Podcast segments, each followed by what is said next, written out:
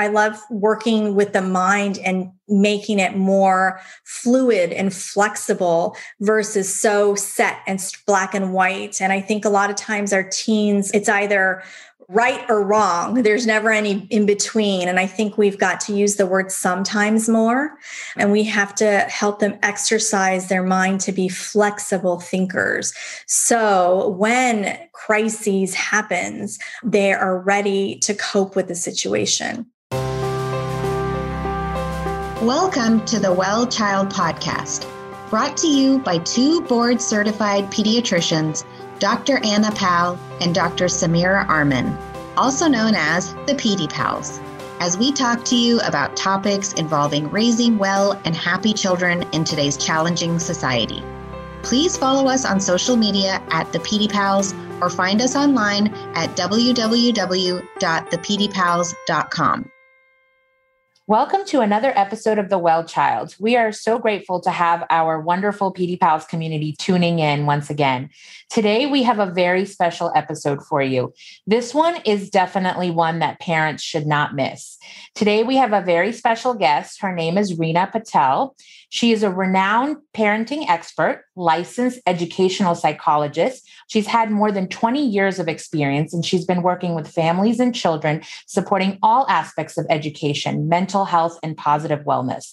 She's been working extensively with typically developing children, as well as children with exceptional needs, supporting their academic, behavioral, and social and emotional development. We were really excited to see that she even works with children with autism and other special needs. So we're really excited to learn from her today and chat with her. And hopefully, she'll be a great resource for the PD Pals community. So, welcome, Reena. Hi, thank you for having me. We're Thank you so, so much. Excited. Tell us everything you know. No, I'm just kidding. Where can I start? I mean, yeah, it's it's evolving, right? So much. Yeah, this is, um, we definitely um, did this podcast to be a resource for parents. And we wanted to have experts in all areas of pediatrics because, as you know, it's so much more than just the doctor's office visit just you know there's so many things that are involved in raising children. And we actually connected on clubhouse um, as well as on instagram. And so we just love all the work that you do in educating parents. And we'd we'd love it if you could just tell us a little bit about yourself and um, share a little bit with our with our listeners uh, thanks, Anna. And I think uh, I think it's so important. Well, you did a great job introducing me, so I won't spend too much time talking about myself. But it, doesn't it take a village? I mean, when I think about mm-hmm. um, just taking just the umbrella of support our a child needs. It is a multidisciplinary team really. It, it, you just have to have it all. And it, it's hard for a parent to be that one person. And it's okay to seek out help and get a support team um, because it is so imp- important. And children um, you know it's so funny because parents would often say well once i get through this stage it's going to get a lot easier. And i always tell them i say parenting is an endurance test. It's not like you're hitting a finish line every every time because um, toddler years and or infancy is just as difficult as teenagers and having young adults. I mean, the, the stress level um, it's still there. It, you're you still worry about your child, and you're only as happy as your saddest child. And so I think it's important um, that, uh, I, you know, for me, I continue to grow professionally. I'm a mom myself. I think what makes me so relatable is the fact that um, I never recommend anything. Um, everything is always data driven, empirically based on science. We've talked about through this pandemic how science is really so important. It's the foundation of what we do um, when we make recommendations, right? Any any type of recommendations, but I never um, offer anything or suggest anything unless I haven't tried it on my own children. Um, they're my guinea pigs. Um, but I did go into the field. I was 23 years old when I landed my first job, um, pre children, you know, pre kids. And I remember uh, making recommendations to parents, and they just from the books, I would just, you know, oh, you have to do it this way because this theorist says, and this is how it's recommended. And parents would look at me and say, You're crazy. It's never going to work work like that. And um, so um, there is uh, a lot of uh, understanding that takes place when you make recommendations, when you want to help families, uh, no matter who your child is. Um, you have to have an open mind and and parents um, you have to take that pause and give yourself permission um, to make mistakes and um, take a moment and try things uh, for a little bit of time of course nothing is a quick fix in this world i love that you nailed it on the head because that is so absolutely true and I have had the same experience. I was a doctor before kids, and then I had kids, and then I was like, oh. yes. I see how it goes. And I always tell that to my patients too that, you know, it's it, until you have this being that wants to do what they want to do, you don't really, you know, it's, it gives you, it's very humbling, we'll put it that way. And I don't know if you feel that this way personally as well, Reena, but I also feel each subsequent child makes you feel like a first time parent all over again. You have this false sense of security, like I've already been a parent, I know what to do. And then this other child comes in with a whole other handful of issues. And every time you're just kind of like, oh, I didn't, I didn't know what to do with this one now because she has a different personality and she reacts differently to this situation. You have to adjust your parenting style for the different child. So it's just a complex marathon, as you put it. So I completely agree with you. And I love it. I mean, I already feel like you started everything off on such a true and poignant point. um, yeah, no, absolutely. I'm, I'm excited to be here. And I agree. Children have different temperaments. It's amazing to think that we're uh, one person and we give birth to potentially multiple children and they're all so different, right? Mm-hmm. Absolutely. So, one of my, my main questions for you, I really want to make sure because right now, parenting was already challenging, and you talked about this village, which is so important. Well, we can't have a village because we're in the middle of a pandemic and we're trying to socially distance. So, what have you noticed from your bird's eye view and in the last year, and how has this affected families and kids? And has there been anything for you that that has been really interesting or data driven? You know it's just this um, isolation right? This feeling mm-hmm. of um, being alone. And what i've really just observed and this is a lot to do with um, being a behavior analyst. I mean i spent years studying human behavior and, I, and it's so fascinating. And um, we're creatures of habit and we're creatures of uh, needing some type of interaction physical interaction. And i think um, that um, being taken away from us has really attributed and increased um, just uh, some of the challenges. Uh, mental health, for example, um, across the board. Um, I've, I've got an uptick of cases children who present with anxiety, um, depression, anxiety, especially because um, everyone is just high strung. Again, anticipation of the unknown, um, and um, things have automatically been taken, swept under their feet, you know, from their feet. Extracurricular activities taken away. The things that parents are used to, even themselves being able to do. Um, they're like, "What's going on? Uh, I, am stuck at home. I have to work from home, um, or I'm a frontline or essential worker." And then I come home and I've got my kids in front of me and they are asking me, they're bored what to do. Um, you know, we're stuck in their room behind closed doors, having to wear masks. I mean, you name it. Huge adjustment on top of that, I'm seeing um, secondary trauma, right? So you may not directly be experiencing um, something, but just look, watching the media or hearing eh, for days and hours on end of just all this negativity and, you know, from hate crime from this week, you know, just you name it, from the summer to um, some people not wanting to get vaccinated. I mean, it's just um, endless, wanting to come out of this and go back to what was normal. Um, um, I think um, has caused a lot of um, extra worry, a lot of um, mental wellness issues, and I think that's just been really my focus is helping um, families and, and clients really optimize and f- cultivate what they do have, what you can control. And that's really my biggest recommendation. I, I tell um, even teenagers that I work with is let's focus on what you can do versus what you don't have and you can't do, because that's just going to be an evolving cycle and you're just going to spiral down. That's um, really, really great advice. I mean, I, me and Sammy talk about this on the daily. You know, we are seeing patients um, and we're seeing them for their regular checkups. And we usually do a mental health questionnaire with every visit, mm-hmm. and it has been through the roof. I mean, I can tell you that on the daily, I'm seeing children with anxiety, with trouble sleeping, with depression. I mean, it's it's really infiltrating i think especially the teenagers like like you mentioned. Mm-hmm. and it's really challenging for us because there's a, like you said there's a lot of factors that we can't control. Um, but there are some factors that we try to empower parents that they can do you know? Um, because right now i think their routines are all off.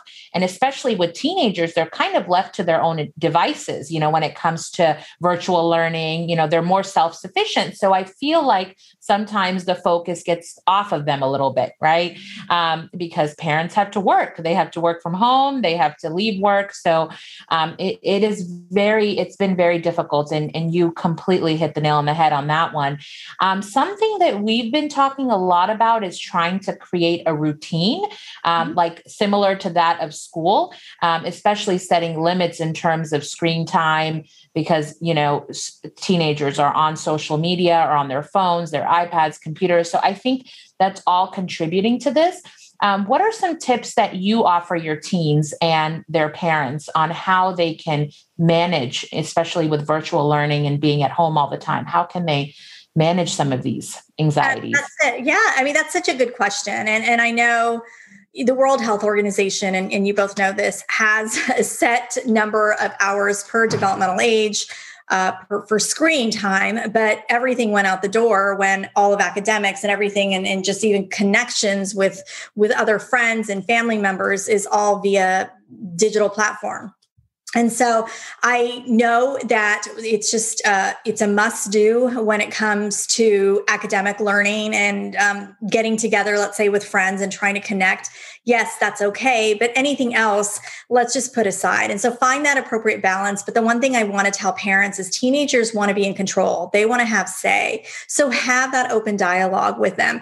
Get their opinion and insight first before making a demand because you don't want to get into a, a power struggle and um, be honest with them because say you know there's so much research out there that is showing us social media especially is attributing to um, giving you that that downer, giving pulling you down. And there's so many. It's it's addicting. It's just like any other addiction. It can be addicting, and you need to be able to step away. You have to do those exercises where you can step away and not feel like you need, um, you know, you fear like you're missing out, or you need to see what's happening. Um, and then find other platforms. If you are going to be on social media, is it always going to be on TikTok? Is it always going to be on Instagram? I mean, there's some other platforms that you can do um, that will bring uh, some positivity. You know, it doesn't have to be always. Um, there's some great volunteer opportunities online that you can engage in. I mean, there's so much research in the field of positive psychology uh, that shows when you do something for someone else or contributing to community or something other than yourself that leads to long-term internal happiness and so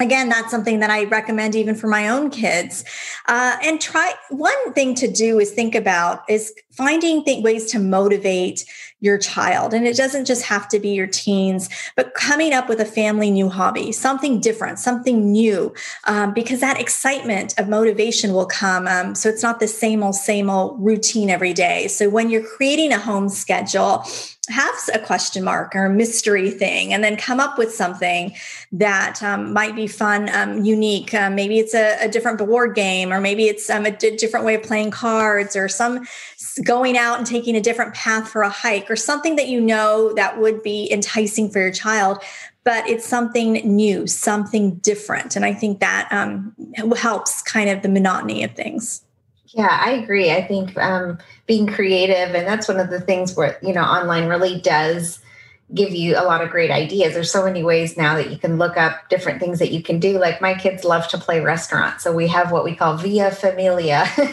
Oh, and oh, I love that. You know, somebody is the chef and somebody is the waitress and somebody is the whatever. And we have candlelight dinners and we feel like we went to a restaurant. But I, I'd like to I love the advice that you've given, and it immediately just made me think of every patient encounter I'm having these days, and especially with the teenagers. And I, I want I want to make this obviously a discussion that's relevant to all ages, but right now I think to me, anecdotally, the teens seem to be suffering particularly more than the rest just because of how much their life in particular changed and how in those teen years whether they're graduating or about to graduate they have a lot of things going on and they were robbed of all those experiences in their lives so i'm going to just say patient x his name is tina. This person doesn't exist but she also does if that makes sense. And she says that you know i just don't feel like doing anything. And then her mom is worried because she's anxious and she's having a lot of panic attacks. The panic attacks can be about everything and anything. And she cries all day and um, she cries at the drop of a hat. There's not necessarily anything that's happened that makes her cry. And uh, when i asked her what does your day to day entail she says i wake up i have breakfast i go online i do my classes i'm finished with my class- classes and then I um, just hang out for the rest of the night. So that's yeah. their day every day. So what would you say? And you know, what would you say to that person or these families? Like, well, yeah. other than other than give back, which I love that idea, by the way. I mean, I'm, yes. that's so good. But what else would you tell them? Like, how would you fix it? Yeah. well, the first thing I think parents need to hear is their their child isn't the only one who feels who who is going through that. You know, I my daughter's in the same boat. I mean, her anxiety. She was already an individual who um, we use that word perfectionist you know just an overachiever. We've got so many of them. Parents don't even put pressure on the, our kids and and they want to excel. I mean these activists these people like what? And then um, we have to remember being online isn't 100% equal to being in class instruction. And everyone has a different learning modality. And and so already they're struggling and they're probably not happy with their outcome how they're performing with online learning. Um, it, it's not easy. It's difficult. Teachers can't gauge. They can't you know it's just a whole different ball game and so they've got that load on and then they're missing out on friendships. They're missing out on the physical interactions. And so um, the first thing i would do if this were even a client of mine is um, there's no such thing as nothing motivates me. I just believe that then we haven't found what it is. And so when they I'm not interested, I don't want to do anything. And then I'd ask her, what does hanging out look like? You know, I'd be like, tell me what does hanging out look like? And so is it they're listening to music or they're like just lying on their bed or or they're um, they're just um, stuck in their room? I want to make sure that they come out of their room. I think sunlight, there's so much research on sunlight and the importance and what it does to your body and and and um, you know uh, we can talk uh, as experts. I mean that individual serotonin levels are probably uh, probably down. And so we've got to find ways um, you know there's a there's a lot of physical movement that increase it's that natural high. It gives us it brings us back. It's it's a natural defense mechanism to when you are feeling down and when you are feeling stress. And so we've got to find ways to get and motivate um, that particular individual to just to get outside because sometimes that's that's the first step is just remove your child from that enclosed environment. They're suffocating. They're feeling like oh my gosh i can't get out and i'm just pushing pushing myself down. At some point you're I'm going to be this pressure cooker thus the panic attacks. And so that's one thing. The other thing is, um, oftentimes kids uh, who feel that way um, have a lot of irrational thinking. Uh, they do the extreme, right? I'm never going to get out of this. We're going to be in this forever. No one likes me. I've lost all my friends. It's never going to go back to normal. I'm going to not get to go to prom again. I'm obviously not going to get to grad. If you're a senior, not to get to graduate. We have to remember that teach sh- share with them um, that this is just a small blip you know and sometimes visually is better. I know every parent everyone thinks my child understands me when i communicate but sometimes when you've got all of these things impeding your brain everything's coming at you it's hard to slowly process and unravel. And so heck use a whiteboard use a piece of paper use whatever you want use a diagram to share and show it to them that this is a pause in a greater bigger bigger picture and that their dreams and their hopes of what they planned and wanted to do is it's just a speed bump. It's not a forever. And i think that's important to make sure that they understand. And sometimes you do have to use some type of visual. And i know it sounds why am i doing this with my teenager? But but i promise you it's it's sometimes what they need because so much is coming at them that just a conversation and just generally saying that everything's going to be okay or you're making a big deal or stop crying or stop panicking um, isn't isn't going to work. And cognitive behavioral therapy is oftentimes something that I use, and um, but I, have generalized it, and it's all over my social media and website on how to tackle a lot of my articles um, on how to handle it. But I love, um, you know, I love working with the mind and making it more fluid and flexible versus so set and black and white. And I think a lot of times our teens, um, it's either you know, right or wrong. There's never any in between. And I think we've got to use the word sometimes more. Um, and we have to help them exercise their mind to be flexible thinkers. So when crises happens, um, they are ready to cope with the situation. Yeah, I, I love that so much. I think what you just um, said there is so important. It's all about perspective, right?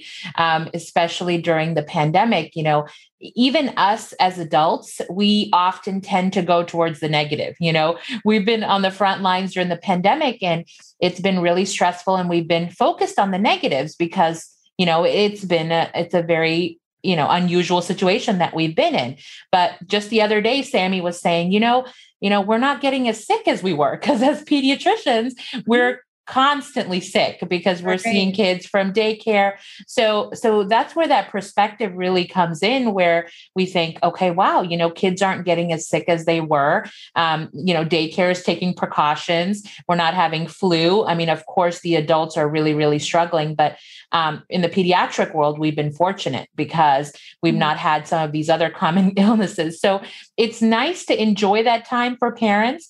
And so that's where that perspective really comes in place. And I think we as adults forget this too but what you're saying is so is so important and so true that we forget that perspective to be grateful for this extra time we have as a family and you know we have extra time to do these home projects and we forget that um, and you know the teenagers too i think a lot of teenagers that i talk to it's it's always doom you know it's always this is the worst time ever, you know? But teaching that perspective, I think, is really, really important. Saying that, look, you know, uh, we're we're we can look at these positives during this time. So I love what you said during that, uh, you know, for that.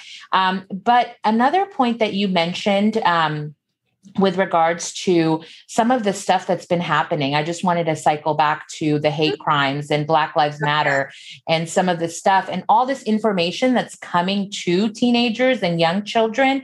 Um, do you have any tricks on how you advise parents to address some of these things you know news is very very uh, doom and gloom and it's it's very scary because children are trying to process this and they don't really have that perspective of what's going on and i was just curious if you had any tips about that yeah, you know, it's interesting because I've had a couple of articles that just came out about talking your children about hate crime. And the thing is, is um, exposure is you have to know where they're at. Um, and so as, as, as an adult as parents as an as professional i always want you to check in first to see what they know. Don't over divulge I, I feel like a running record sometimes when i say don't over divulge but it's so true because we have a tendency to give them more information than they need and to make sure it's developmentally appropriate. So if you've got multiple children at home you don't need to sit all three of the you know three two or three you know with different ages and try to have the same general conversation because their perception and their the way they understand um, younger kids being concrete learners. As older they you know over 12 13 they become abstract learners. And so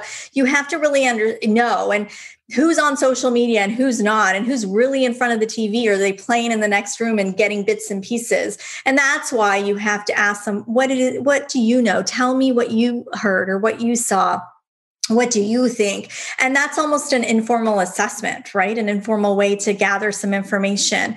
And then talk about the facts. Don't skirt away from the facts. Um, just make it appropriate to their age. Um, uh, you know if, if, there's gun violence and they're shooting yes that was a bad guy. You know for them it's a bad guy. In their head they're thinking bad guy robber someone who broke in.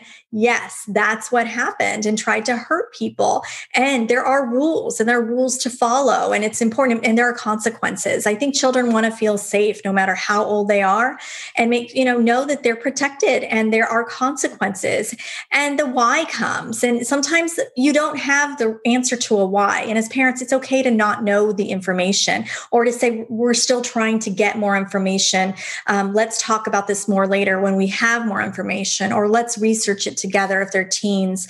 Um, our teens are such global citizens, they want to be activists and one of the things I tell people who, um, even my own children who post things as a repost or a reshare, know the sources, fact check, you know, know what you're putting out there in the world. It's a digital imprint, it's going to be there. Um, you know, put up, even when you create a post, you were talking about George Floyd, if you create something, make sure it's something that's kind, it makes a difference, it's meaningful and impactful. Um, is it necessary to put out there in this digital, digital world? put it out, make a post, but step away for about 30 seconds. Great adult advice. Come back to it. If you're still good with it, okay, do it. And I think that's, um, those are just kind of, um, you know, social media etiquette. I think that um, we should all have um, when we kind of are jumping on this whole cancel culture um, phenomenon. So, um, yeah, that's, that's definitely my advice. And, and it is attributing again to our mental our children's mental health. I think that's you know um, children are um, it's interesting uh, going back to the patient that um, uh, samir was talking about is that every child who may even didn't have a diagnosis of you know generalized anxiety disorder they don't have to. It's just that we're all on a higher level of stress and anxiety. And so our most strongest of kiddos are maybe feeling uneasy or being affected by some way. So it is important as parents for us to check in even if they're not presenting with anything right? They could be internally dealing with something and and just to lean in um, um, you know check in with their emotions. Let them know it's okay whatever it is that they're feeling frustrated upset sad. They don't even know why they're feeling or responding to a thing a certain way. I think it's important to just validate, empathize, listen. As parents, we love to problem solve, but I think it's important just to listen. Sometimes that's all they need.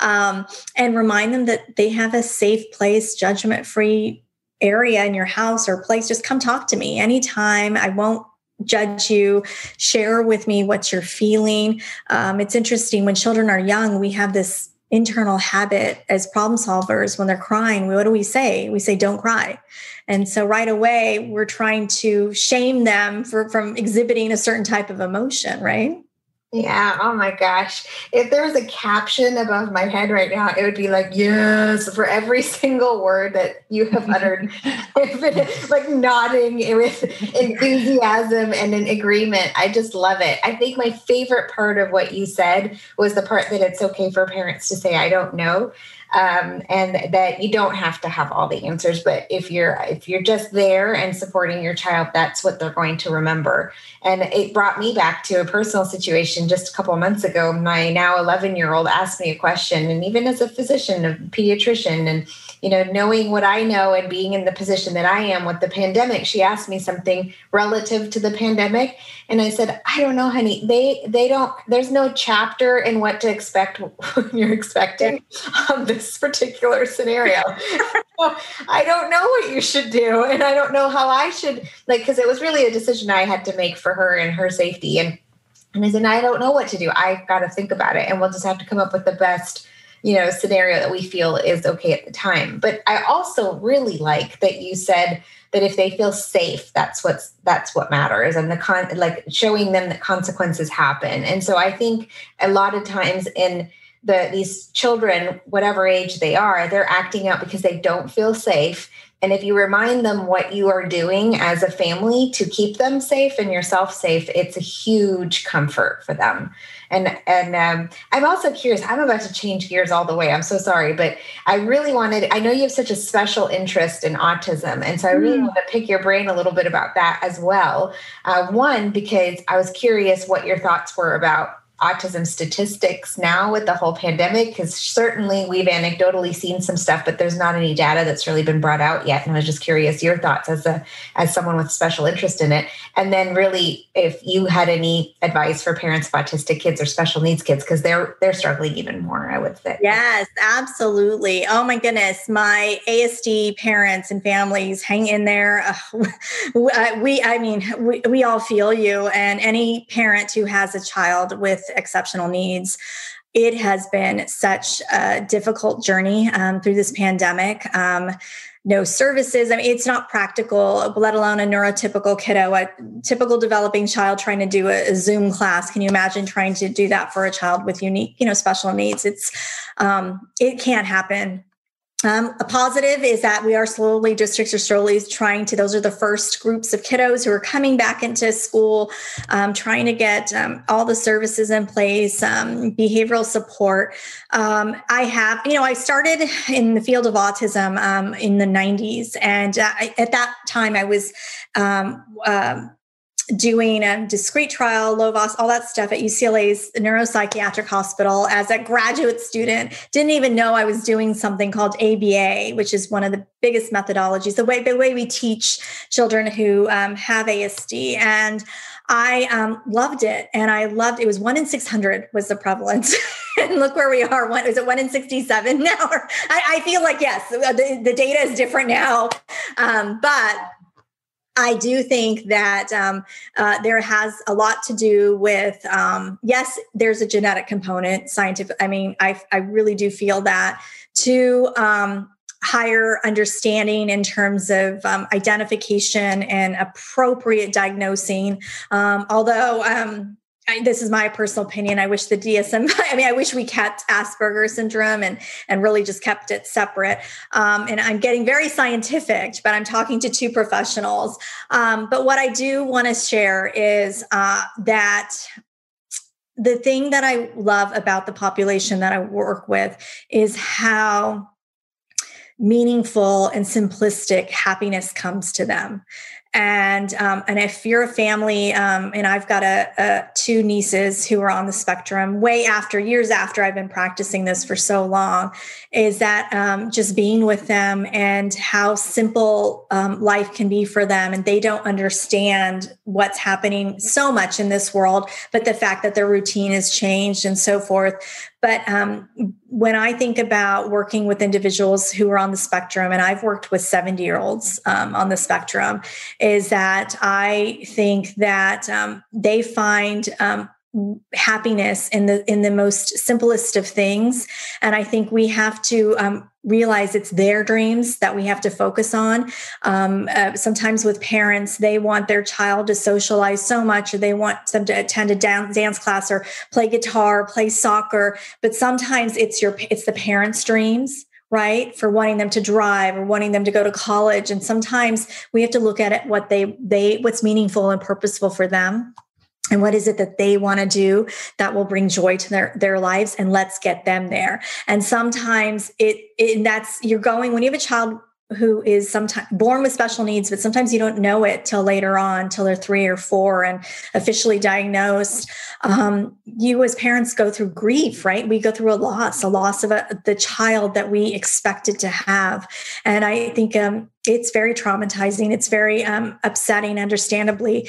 But as we go through those stages of grief and, at, and they come and go in, in waves, um, because it is a loss of what we thought we were going to have and the future dreams. But I think it's important to note that you still have a child there who um, who loves you, who's still affectionate, who still um, has their own dreams, um, and so we want to make sure we um, do what we can to support that.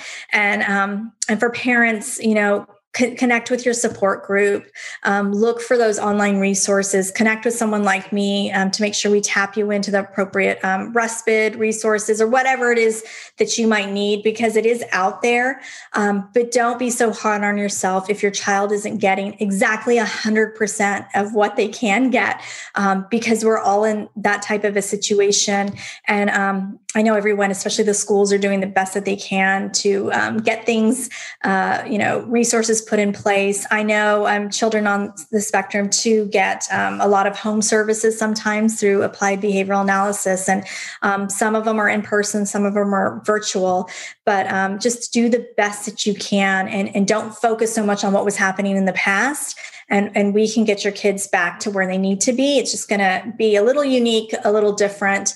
Um, but um, yeah, and sometimes you're going to have to adjust uh, your expectations of what you've done because I know a lot of kids have regressed in general. And um, I think uh, it, it, it's okay because of where we are. There's just, again, going back to let's focus on what we can control versus what we can't. Yeah, I'm so happy that you touched on some of the therapies and the options because we see this every day and our and we have such limited resources sometimes that our heart really really does go out to these families with kids with special needs. And especially right now I've seen um, you know therapies getting canceled and you know kids aren't able to um, make their appointments in time and there are long waits. Um, and so the the struggle is definitely there. Um, but what I love loved what you said about children with special needs and autism and their gauge for happiness. I love that so much because we tend to forget that, right?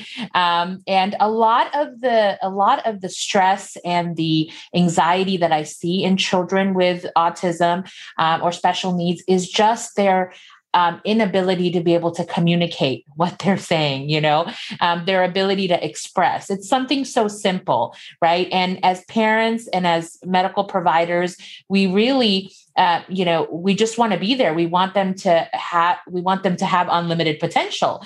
And it's something so simple just the ability to express themselves and how they're feeling at that time. And that's i think the crux of, of autism for me from what i've noticed is is what these children struggle with. And mm-hmm. the one thing i try to emphasize with families is that the earlier you start, the earlier you recognize um, applied behavioral analysis, which you mentioned is is so so important because I've we've seen children just mm-hmm. completely um, you know do a 180 and um, get so much benefit out of that. So if there's one thing that I try to tell parents is that um, you know the therapies are never going to hurt you know if right. if all of a sudden if your child is showing early signs of speech delay uh, or you know we're not sure because as you mentioned there's a gray area when we look at the diagnosis there's a yeah. lot of gray areas but um, i think the therapies are only going to help them yeah so that 18 month mark and it's interesting I, I talk to a lot of parents it's um, and and i feel like they know deep down something's off does that make sense? Like when they when they go yes. looking back, right, and giving you that uh, that developmental history, and they're filling out, they're like, oh, you know. Oftentimes it's your first child, and so and you don't have anyone else to compare it to, but then you still feel. Mm-hmm. But I do want to say, I mean, I know professionals, um, even pediatricians who are in denial just watching that you know because they're coming it's grief you're grieving you're still trying to figure things out and you're like no no i want to give that gift of time um, but early intervention, early support, early therapy, all that stuff is so important because I've seen so much in terms of successful uh, children um, going out there and doing things that are meaningful to them. They're working out in the community. They're living independently. They're doing things that they want. I'm talking about moderate, you know, obviously moderate to some severe kiddos. Obviously, are higher functioning kids.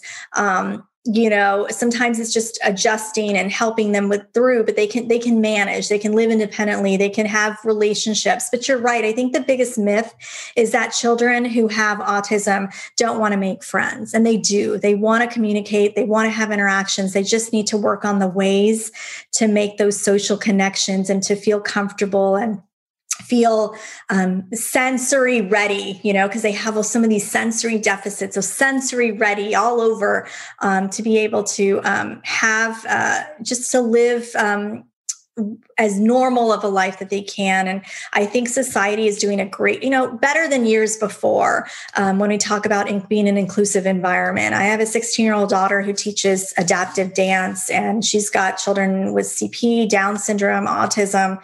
And she created this because she felt her dance studio you know there are kids who wanted to participate but they couldn't. So what did she do? Modify things and, and teach it to them virtually. And i think there are a lot of um, individuals out there who are trying to make this a, a more inclusive society um, and do the best that they can to to to bring everybody who's unique right? Um, who wants to participate in something be able to do so. Your daughter must find that really fulfilling huh? It's so fulfilling and it's interesting because she was three years old i was working as a, a school psychologist in a school setting and, and i for for kid children they're blank slates. Like they look at another child. They're not like why do you look different? Who are you? and throw a label on you right? I mean to them it's another little person just like them, right? And so they're so open. And so she used to walk into classrooms with me at the age of three when I was working. I'd be working and I'd have her with me on a, you know, I'd have to go do things and I didn't have childcare. I'm like, you're coming with me. Um, and um, for her, it was just, you're just another buddy. You're just another friend. I mean, but you, you, you know, you you have um, challenges just like I do. And so, but let's, let, it's okay. You know, I accept you for who you are. And I think that's, what we really need to look at to the generation beneath us to, to be more accepting and be patient and more accommodating and and um, but there are a, a, there's more good than there is bad in this world. And i think as parents we need to make sure we tell our children that sometimes people tend to highlight right? Especially media we're talking about all the thing the bad things that go on and we need to do more of um, you know people being good and kind and compassionate. I think if we see more of that um, uh, that'll help um, bring us up a level. I think that's great. I, have never I, I, was thinking i've never said that to my kids. There's more good than bad and i'm definitely going to remember that for the next time a conversation comes up. Yeah. i'm really curious about this one thing and this would be just your opinion. Obviously no one's going to hold you to this because no one knows the answer to this but your opinion means so much with all the experience that you've had. Do you think the average child, uh, you know, everyone has different circumstances. So I'm just talking like in general, do you think this pandemic is going to create a generation of children who later will have PTSD, like they went through a war, you know, um, and they're going to come out the other end with like a bunch of post traumatic stress? Or do you think that we're going to create a generation of really resilient kids? I know most parents wonder, right, what's going to happen to my mm-hmm. child? Are they going to come out at the end of this ready to tackle anything because they've been through a pandemic? Or alternatively, are they going to be scared of their own shadow for the rest of their lives? What do you think? You know, it really does depend. I do think there's going to be some PTSD. I can tell you right now, I already see it with younger ones uh, in terms of independence and autonomy.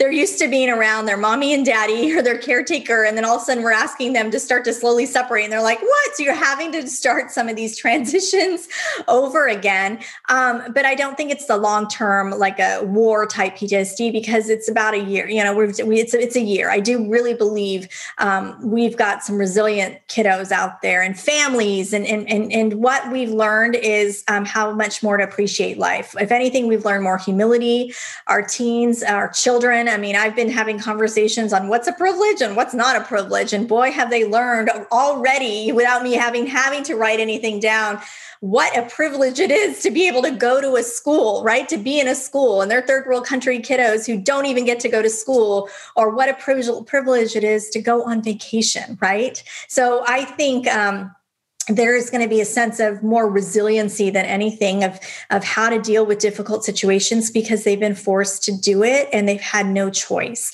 And um, and I think uh, you know I've gone around I'm um, being very comfortable not wearing makeup. I mean just doing things that I'm like you know what? Before it was like I, am just like whatever it is it is and um, eh, having kids around and really getting them involved in household chores because they are around you know no more excuses that they have things to do I mean really um, not enabling children as much as um, so many of us have had to do, and um, and really um, appreciating the fact that we have them around, right? Because whether you've got mm-hmm. kids who are about to go to college or who've been home from college and they're in front of a screen, you know, online learning, to your little ones who were supposed to go to kindergarten or were supposed to go to first grade, and then you got to have them home for a little bit longer.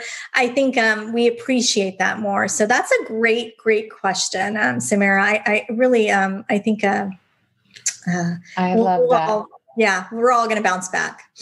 Yeah, I think I, I, I totally agree with you. I think kids are way uh, more resilient than sometimes we give them credit for. And oftentimes, if we pay attention, they really do teach us a lot. Um, they really do. So I think that's what drew us to pediatrics is because you really do get inspired on the on the daily with um, how resilient they can be. So I love that answer. Um, but I just had a, a quick question. We can talk to you for hours, and we're going to be respectful of your time. But um, as for the parents that have children children struggling with mental health disorders or, or children that have anxiety or depression during this time.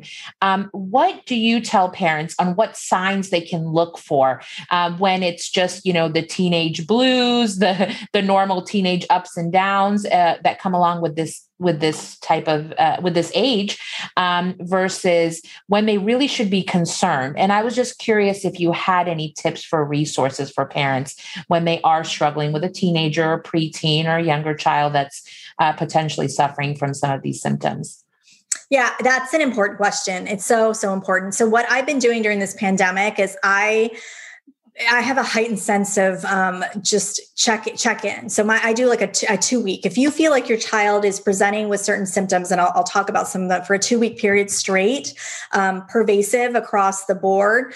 Um, I want you to look into it further. I mean, check in whether you want to have a consult, televisit with a with your primary, if you want to connect with um, your community, if you want to um, make sure you check in with your child, um, at, you know, connect with someone, check in with your child. Just make sure um, because don't just be like, oh, it's it's it's something, um, no big deal. They're going through a rut um, because of the moment in time we're in. I want you to check in. And then um, you're going to see a sense of withdrawal. You're going to see of um, things that typically um, your child is motivated to do. They start to withdraw from. Not really. Uh, I don't want to do it. You're really finding yourself struggling to get them to do it. Um, maybe they're having difficulty sleeping, or they're sleeping too much. They're, they're all of a sudden sleeping a lot more than you expected them to. Um, and then um, typical fears that they wouldn't be afraid of. They're starting to present with. starting to stress out about an exam. I'm starting to stress out about well things that are happening on social media or um, even the change in their appearance. I mean, you're starting to see them either, um, you know, start to not pay attention in terms of self hygiene or what they want to wear and not being excited about the things that they used to be excited about. And just around with your siblings, family connection? Are they isolated in their room for long periods of time? One of the things I started to do, if, if I tell a parent immediately, no, no one shuts their door. you know, your doors open, come out, uh, get in bed rules, 20 minutes on a screen, 20 minutes outside. I mean, you start to do things to get them up and moving because um, you've got to watch them. I mean, they're here with us and, and no one else. And, and we just have to check in and and um, depression and anxiety is there. And I know sometimes um, we're afraid for the types of treatments out there. And I'm a professional, I'm a psychologist. I always say, let's try um, a variety of things. But the basics are are they eating right? Are they sleeping enough? Are they stepping away from social media? Um, are they making connections, doing the things that they enjoy um, doing? Those are the exercising. Those are the just general things we want. You know, as a physician, we would say start doing. And then um, let's look at behavioral therapy. Do we need to connect them with a counselor? Do we need to look at some medication potentially? Um, and nothing is a, forever. I, you know, you guys probably say this all the time. Nothing is a forever. I think that's the biggest fear, fear parents have is is my child going to be codependent on any of this will they get through this and i yes they will get through this once things come back into place so if your child has to need support because of um, whether it's dysthymia, just a period of time, depression, a longer period of time, anxiety, um, whether they have a, a diagnosis or not, um, they can get through it. It's not a forever. It's you have to understand what has been taken away from them. Um, but once we start to implement some of that um, back in, um, sports are picking up again, outdoor activities and safe environments are picking up again. I'm already seeing kids starting to feel a little bit like themselves. the potential potential of next year being able to have a prom. I mean, my daughter was excited just about that, and so I think that um, excitement um, is is is hope. Um, is is coming there, and I think we as parents need to find ways to um, provide them with some hope, so it's not, you know, doom and gloom the whole time. I love it. So yeah. focus on what you do have, and then also you know make sure that they're getting her out and about and they're still doing things and give them that hope for the future that this isn't going to be forever and I really like that you said the 20 minute screen time and 20 minute outside time. I say I say that to my patients too, that it should be actually like a earned thing. I say it backwards. I say if they do 20 minutes, then they can come in and do 20 minutes of their screen. Oh, I love it. Yeah, it has to be contingent. And um, and obviously if they're bigger red flags, I mean, we all know this, but um, if you, they've got uh, threats or fears or talking if, if, they want to do any type of harm or anything to themselves um, you it's just the national suicide helpline. It, it, it's, it's okay just reach out um, just don't wait um, um but many professionals are there. Um, my resource as for resources i mean there's so much. I'm a big believer and um, and just kind of uh, not fix you know we talk about this kind of um, the Big Life Journal is one of my favorite um, resources because it has activities for youngsters, and they actually have a book out for teens um, because they're exercises, they're activities that kids can do to help with like flexible flexible thinking.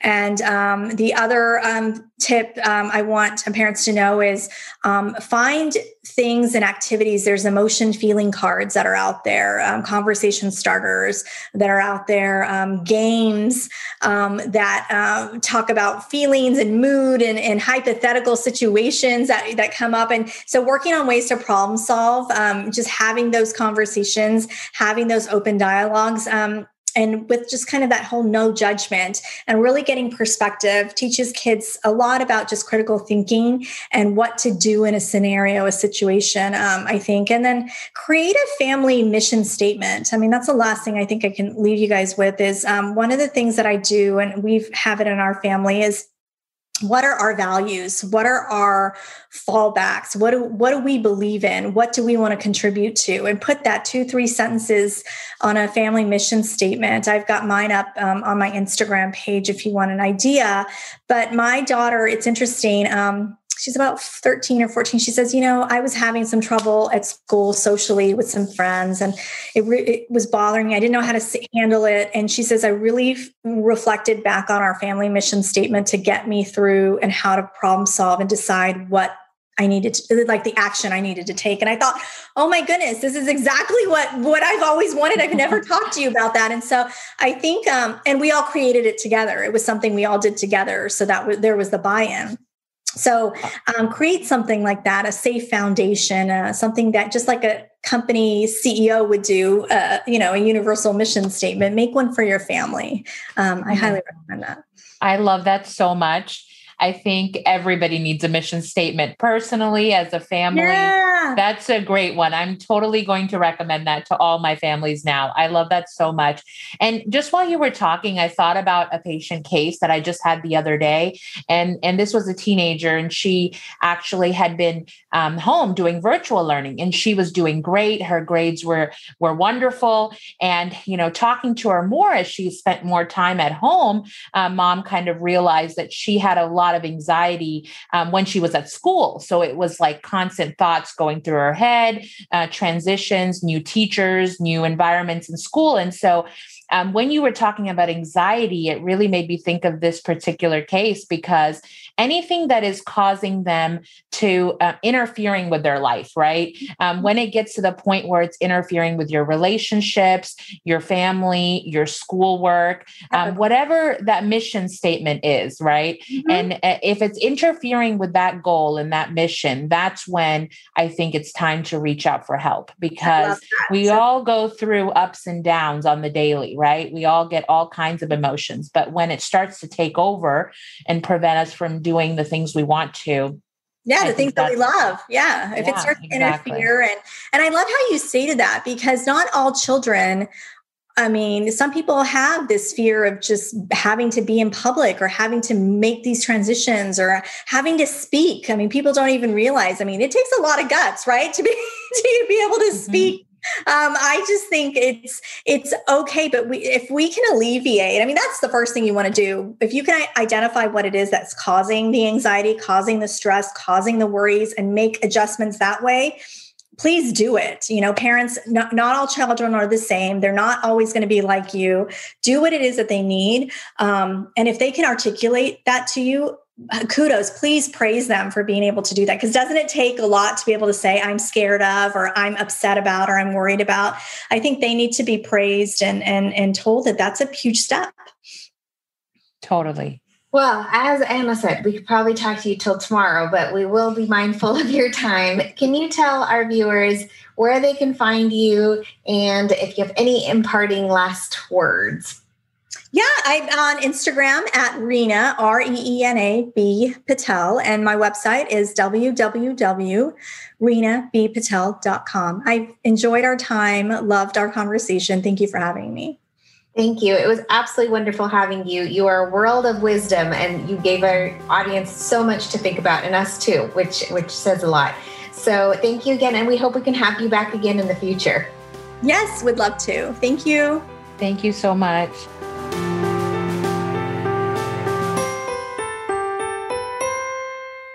The views and opinions expressed in this podcast are those of the participants and do not necessarily reflect the official policy or position of any other agency, hospital, organization, employer, or company.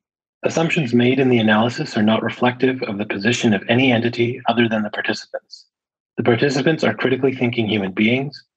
Therefore, these views are always subject to change, revision, reconsideration, and recalculation at any time. This podcast collaboration makes no warranties or representations as to accuracy, completeness, correctness, suitability, or validity of any information, communication exchange, and the participants will not be liable for any errors, omissions, or delays in this information, or any losses, injuries, or damages arising from its broadcast, dissemination, or use. All information is provided on an as is basis. It is the communication recipient's responsibility to verify any facts.